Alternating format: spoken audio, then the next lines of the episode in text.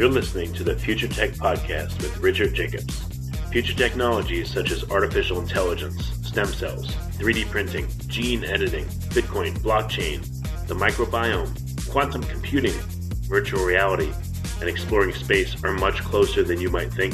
In fact, many early versions of these technologies are in play right now, and the companies that are using these technologies are the focus of this podcast. My goal for you, the listener, is to learn from these podcasts.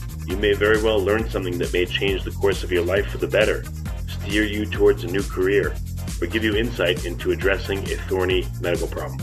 Remember, this podcast and its content is informational in nature only. No medical, tax, legal, financial, or psychological advice is being given. If you've enjoyed the podcast, please listen, subscribe, like, and tell your friends about it. Thank you.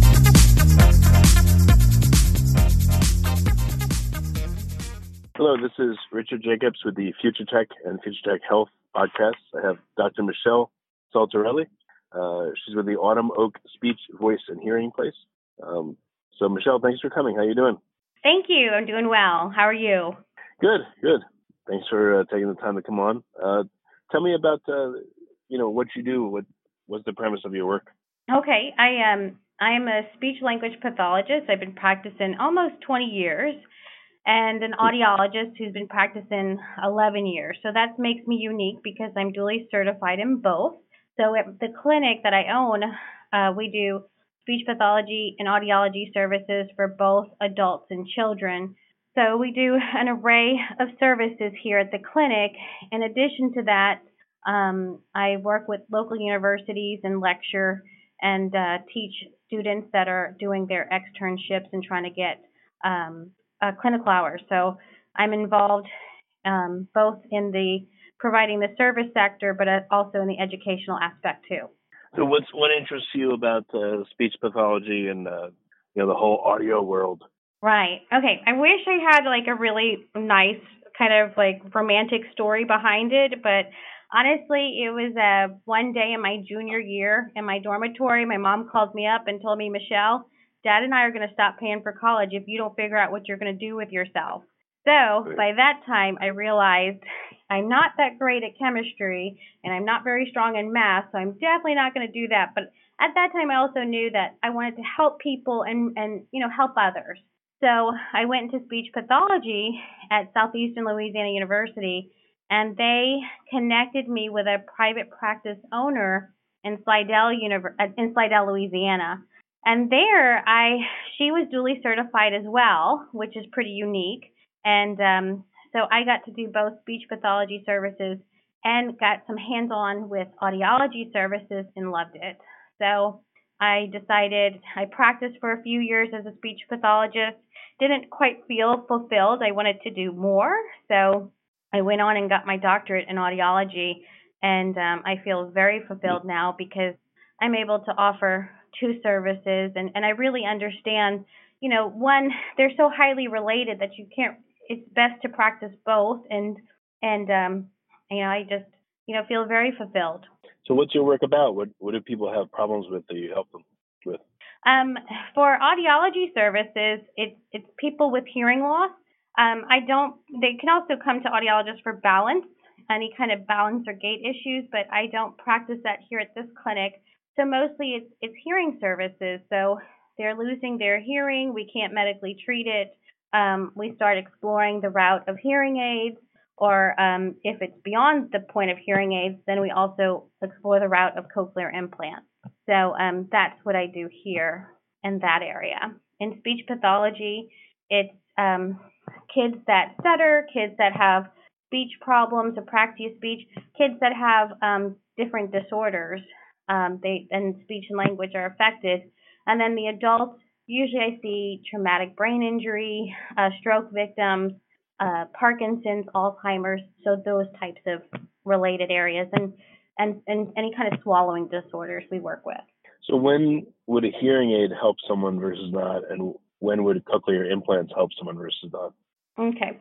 So a hearing aid is going to help um, when a person is having two one of the two um, issues that comes with like a sensorineural type of hearing loss or even a type of conductive hearing loss that cannot be medically uh, repaired. Um, so people can't hear very well. Um, whether it's in quiet, most of the time the biggest, the first symptom is going to be they can't understand speech very well or hear speech well enough to understand it when they're in group settings or when they're speaking to somebody of a foreign accent or different dialect. I mean, somebody from California might have a hard time listening to somebody from Boston because that dialect's not uh, familiar. So those are the soft signs, and those are the early signs of it. Um, anything with tinnitus or the ringing in the ear, um, those are people that should get tested, and um, and that's usually when they're a candidate for um, hearing aids. You know, even with the mildest or slightest loss, it really depends on their own lifestyle and demands of of their lifestyle with their hearing. So here at my clinic, my average age for hearing aids is around 45 years old. Oh, wow. So I work with a lot of professionals that rely heavily on their hearing, and a lot of them, you know, we're in Houston, we're a suburb of Houston, so we work around a lot of different nationalities, so with different accents. Uh, cochlear implants, usually those are people that um, lost their hearing suddenly, and hearing aids are no longer helpful, if at all. Uh, they might have not have ever used a hearing aid before and lost their hearing suddenly. So that's when cochlear implants are more appropriate. So, what are some of the reasons that? What are some of the ways people lose their hearing? Why does it happen? Um, it could be like a head trauma um, to the temporal uh, lobe area or to the uh, like a fracture of the skull in that region.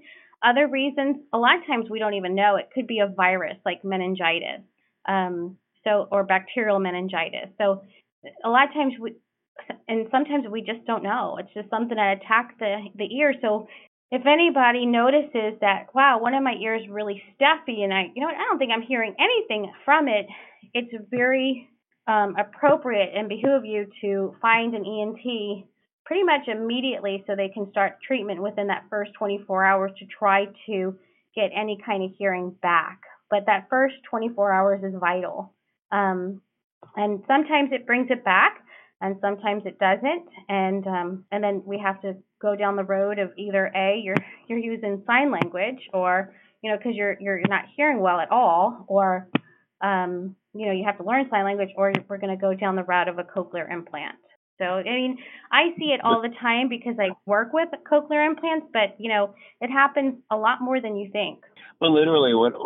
So, okay, if someone gets a virus, does the virus like eat the the, the hairs inside their ear where they can't hear, or yeah, like it attacks. Gets, yeah, it, it attacks the organ of like it attacks the organ of Corti, uh, the cochlea. So yeah, mm-hmm. those cells are responsible for you know, taking a carbon copy of the sound and giving it to the brain because we really interpret the message and at the level of the brain. So, unfortunately, in our species, those cells do not regenerate. Once they're damaged, they're damaged forever. So, and, and we're, they have pockets of research. You know, one, for example, is at like Rice University. Um, there's pockets of research at the, you know, various universities and different places and within the nation to study like how do we regenerate these cells. You know, how can we we do this? How can we bring back hearing? But um, you know, it, it's there's smaller pockets of research. Um, it's not like a, a, a largely funded cancer foundation type of thing. What about uh, I call it tinnitus? I guess that's how I heard it in the commercial. Yeah, tinnitus. so tinnitus, right? So depending on what research you're looking at, uh, 90 to 80 percent of people with hearing loss have tinnitus, and a lot of times that is the first symptom of any kind of damage to those cells for whatever reason or within the pathway. So, um, with that, it's usually the first sign. So, I would recommend an evaluation. Um, it, if it's, um, you know, and more likely we'll find out that, yeah, you have a hearing loss and that's why you're having this symptom. Um, there, we don't really know what causes tinnitus other than damage in that area. And before the advent of cochlear implants, we always thought it was like beyond the brain, or no, it was in the ear, like it was just the ear. But when cochlear implants came out, the surgeons were unskilled because it was brand new. The devices were much bigger that were going inside the head. So it was essentially obliterating that whole area, that whole organ of hearing, the cort, uh, the cochlea. And these people were waking up still with horrible tinnitus. So then we realized, okay, it's not just the ear, it can go beyond, it can go into the pathways within the brain, causing the tinnitus.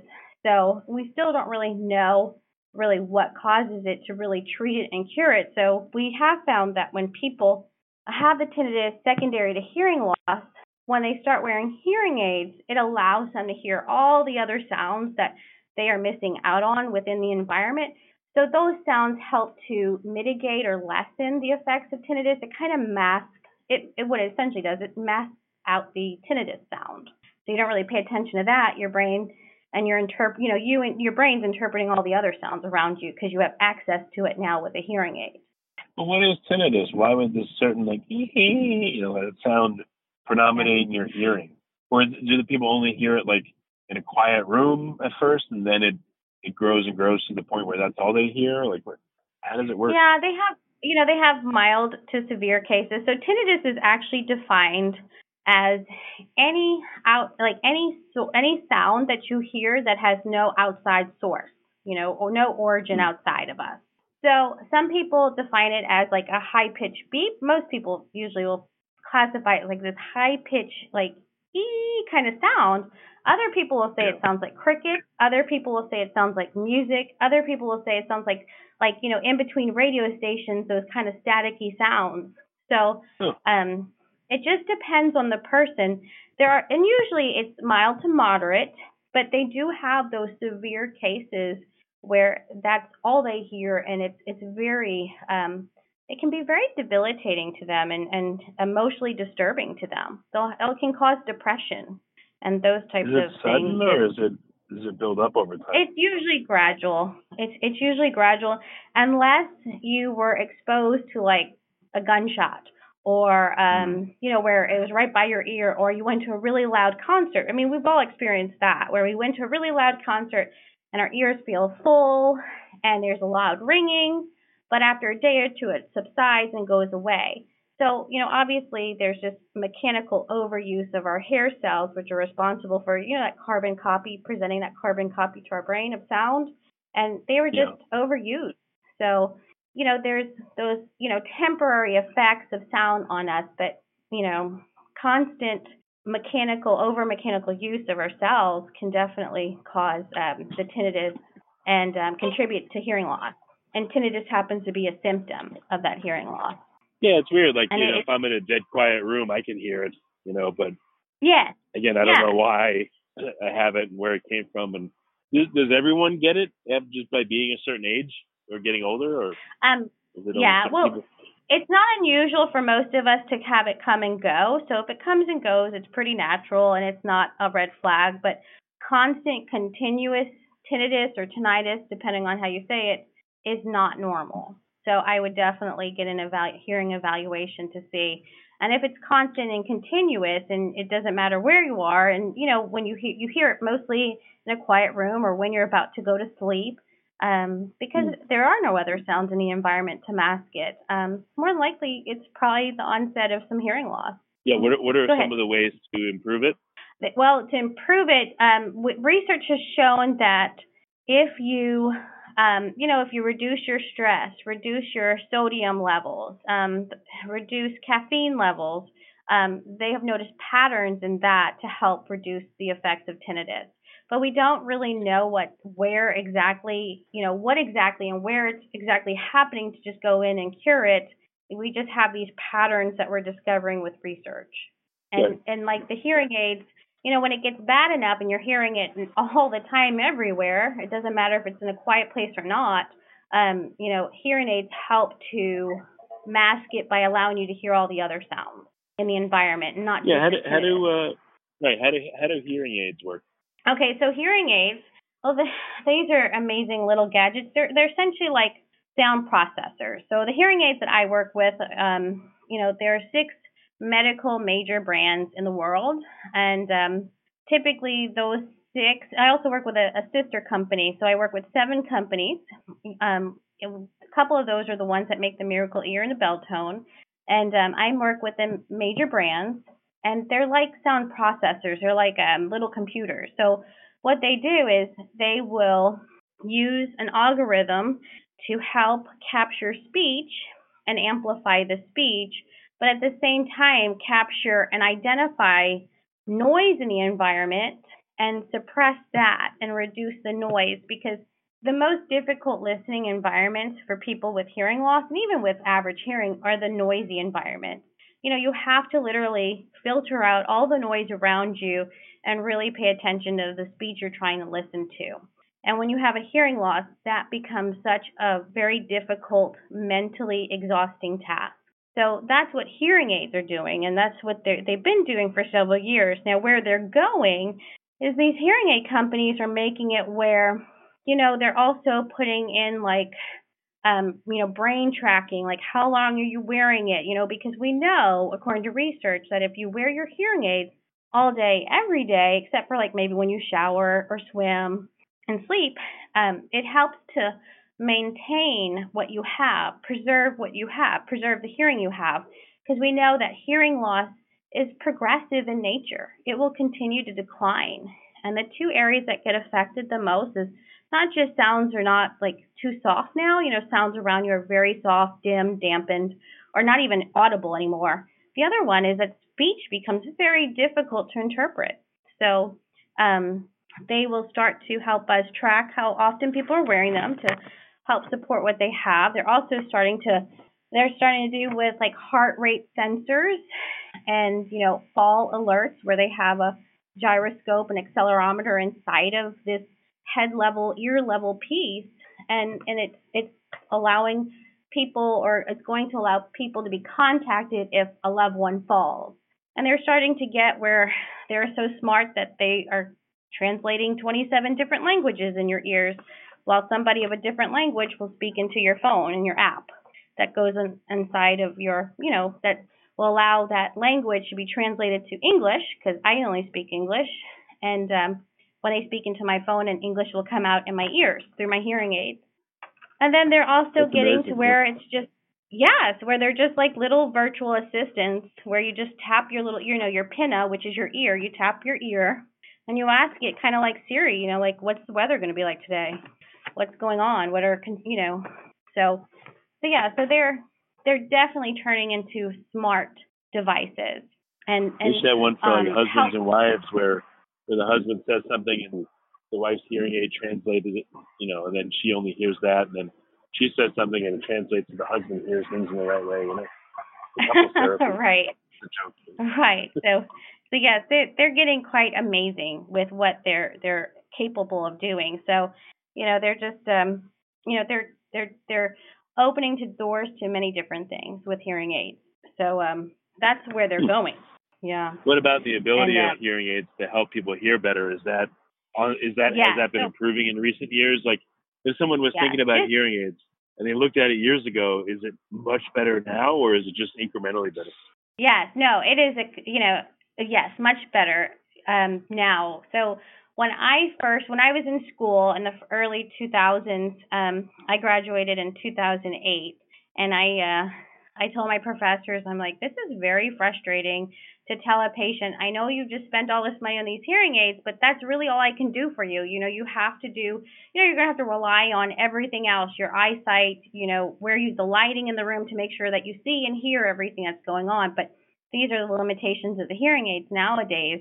Well, fast forward, you know, 11 years later, um, just they've gotten much better where uh, essentially their advertising because if you look at all these name, these vendors for hearing aids, they're all wanting to sell you theirs because they have the best.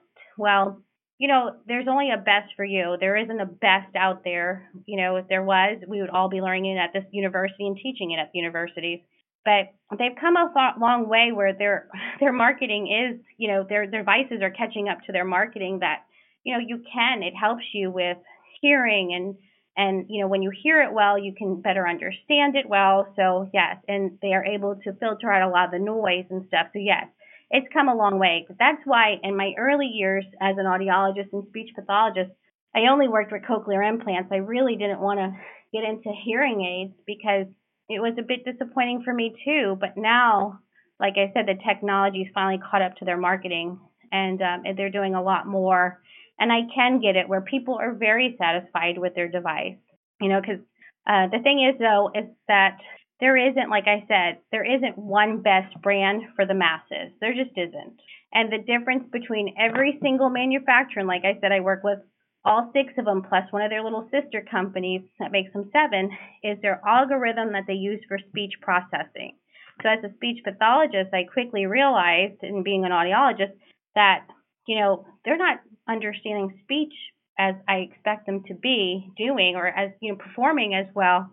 And so what I started to do is, you know, they, with hearing aids, you have at least 30 days to to try it to figure out if you like it before you commit to them. So I use that 30 days for the you know the benefit of my patients. So if they're not if they're still struggling or it's just not quite right, I return those hearing aids and we start with a totally different brand because their speech processing are completely different and it may sync better with your brain and, and one product versus another product. So I utilize that time for the benefit of my patients. You know, because there's a whole lot of myths out there that we have to deal with, and you know, there isn't one brand that fits the masses. So you really need to go to somebody that has a multitude, you know, ideally all the brands, you know, to figure out which one's best for you. Yeah, and utilize that. And the other thing is like nowadays, the nice thing too is that health insurance is getting involved. So a lot of times, my patients, we bill through health insurance for the purchase of their hearing aids. And if they don't cover a 100%, they'll cover the allowable amount. And then if they want to upgrade, they can upgrade. But, you know, there's a lot of, you know, misnomers out there that, you know, hearing aids are not covered by health insurance. Yeah, they are. You know, Medicare, not yet. And maybe they'll never will be. But the other big major health insurance providers, especially here in Texas, they do. Have you ever worked with someone that has foreign accent syndrome? Have you ever heard about that? I've heard about that, and no, I have not. But yes, it's usually due to some neurological event that occurs, and then they start speaking with a foreign accent. Yes. Yeah, I just so, wondered. Yes, I saw does. a video on it. I, I thought it was so crazy. I just wondered if you ever ran into it. Yes. No, I have never, you know, I, like I said, I've been practicing almost 20 years as a speech pathologist, and I work with a lot of neurologically um, involved people and adults especially, and I have yet to see that. Um, and I think out of all my colleagues I, I speak with, I think I have one colleague that I know um, that had to work with that years ago, but I haven't seen it. I haven't seen it at all. Okay. okay. But um, yeah, but I would say after having some neurological event, I would much rather speak like with an English accent than lose my speech altogether after a stroke. So, uh, yeah, no, but true. you know, I it, it it still can be disturbing, I'm sure, and they still uh we still see it. But uh, I have I seen it? No, I haven't. Well, all right. So I guess last last couple of questions. Um, is there such thing as a mechanical ear or a, a complete like hearing replacement? You know, I know it's not the ear itself, but the the act of right. hearing, like how far can yeah. technology go now if someone's lost their hearing? Right, right. So really, that's a cochlear implant where they just totally bypass the inner, outer, and you know the the inner ear, middle ear, outer ear. They totally bypass the ear itself and go straight to that hearing nerve. So yes, a prosthetic ear would be a cochlear implant. So um, that's definitely on the market. But there's a whole journey with that one, and it's an amazing journey. But it's um, you know, it, we've never heard or had to interpret sound from a cochlear implant. So our babies, the first thing I have to do with babies is first teach them how to listen, and then I teach them how to speak and develop speech and language.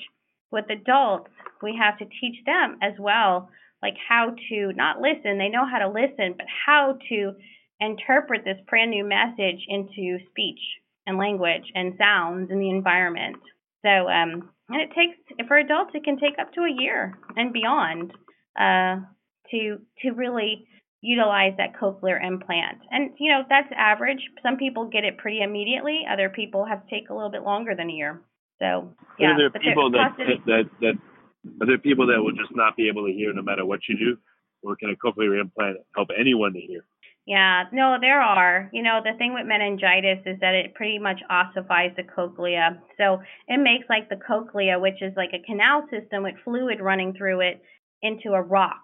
There is no fluid anymore. There isn't this canal system, and and it's pretty much a rock. So if it's not addressed immediately, um, then yeah, then the placement of a cochlear implant or even the possibility of going in for a cochlear implant is no longer there. So that's why it's always imperative that whatever's happening to you, you know, you need to get evaluated. And, uh, you know, especially if it's, it's a sudden hearing loss, you need to be evaluated within 24 hours. So, so yeah, because okay, okay. there are things, yeah, that happen like that. Is there any uh, association with uh, dementia or Alzheimer's in hearing? I've uh, heard yes. unintended that there is. Yeah. So what they're finding, so with hearing loss, so the thing with hearing loss is that we let we really hear at the level of the brain. That's what interprets all this information for us. Well, when you have a hearing loss, the body parts and the brain involved is not being stimulated. So when it's not being stimulated because of deprivation, and that that's hearing loss, um, you know, things begin to atrophy, including the areas within the brain, and it's just a domino effect. So yeah, so people are at higher risk with hearing loss to have dementia. Um, you know, so that that's what they're alluding to there. It's it's kind of like I put this is how I say it. If you put a cast on one leg for 12 for uh, six weeks and then you take the cast off, you're going to notice like your your muscle, your calf muscle on that leg is much smaller than the other leg, and it's because of deprivation. It's atrophy, and that's really what what's happening with the hearing mechanisms within our brain. It's just this domino effect of our neurons. It's the death of these cells, secondary to lack of depri- lack of, of stimulation, deprivation. So yeah, so hearing loss should be treated as soon as possible. Well, very good. So, what are some resources for listeners? What's the best way for them to get in touch and to find out more?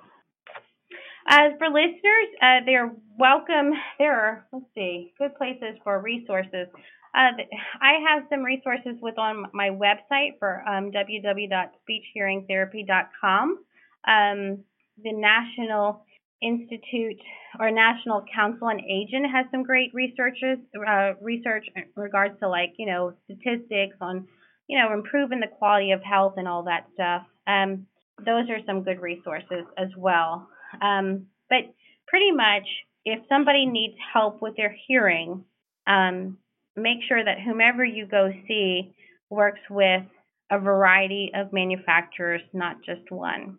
You know, because it it does okay. it one brand does not fit the masses. And also, um, American Speech American Speech, Language, and Hearing ASHA, uh, Hearing Association, ASHA, is another good resource. And the uh, American Ac- or the Academy of uh, Doctors of Audiology. There's just some other resources. You know, just some information on hearing loss and the effects of hearing loss. You know, as of right now, st- uh, statistics and research are showing that people with hearing loss are waiting seven years. I mean, when I was in school, it was 10 years, so it's, it's declining, but they're still waiting seven years to get help. So that's a lot that's of def- a lot of time with.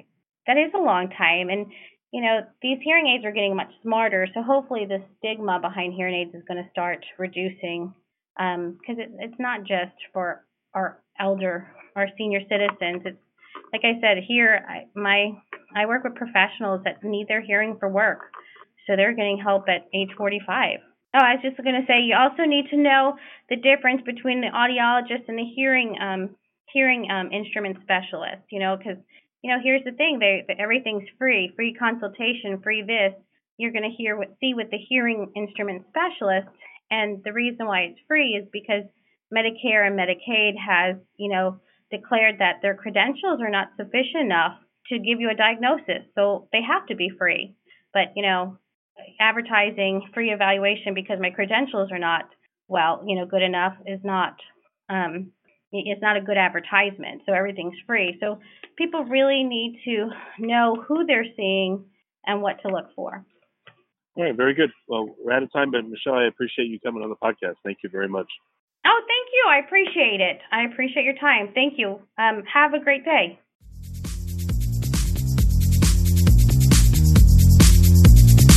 You're listening to the Future Tech Podcast with Richard Jacobs. Future technologies such as artificial intelligence, stem cells, 3D printing, gene editing, Bitcoin, blockchain, the microbiome, quantum computing, virtual reality, and exploring space are much closer than you might think. In fact, many early versions of these technologies are in play right now, and the companies that are using these technologies are the focus of this podcast. My goal for you, the listener, is to learn from these podcasts. You may very well learn something that may change the course of your life for the better, steer you towards a new career, or give you insight into addressing a thorny medical problem. Remember, this podcast and its content is informational in nature only. No medical, tax, legal, financial, or psychological advice is being given. If you've enjoyed the podcast, please listen, subscribe, like, and tell your friends about it. Thank you.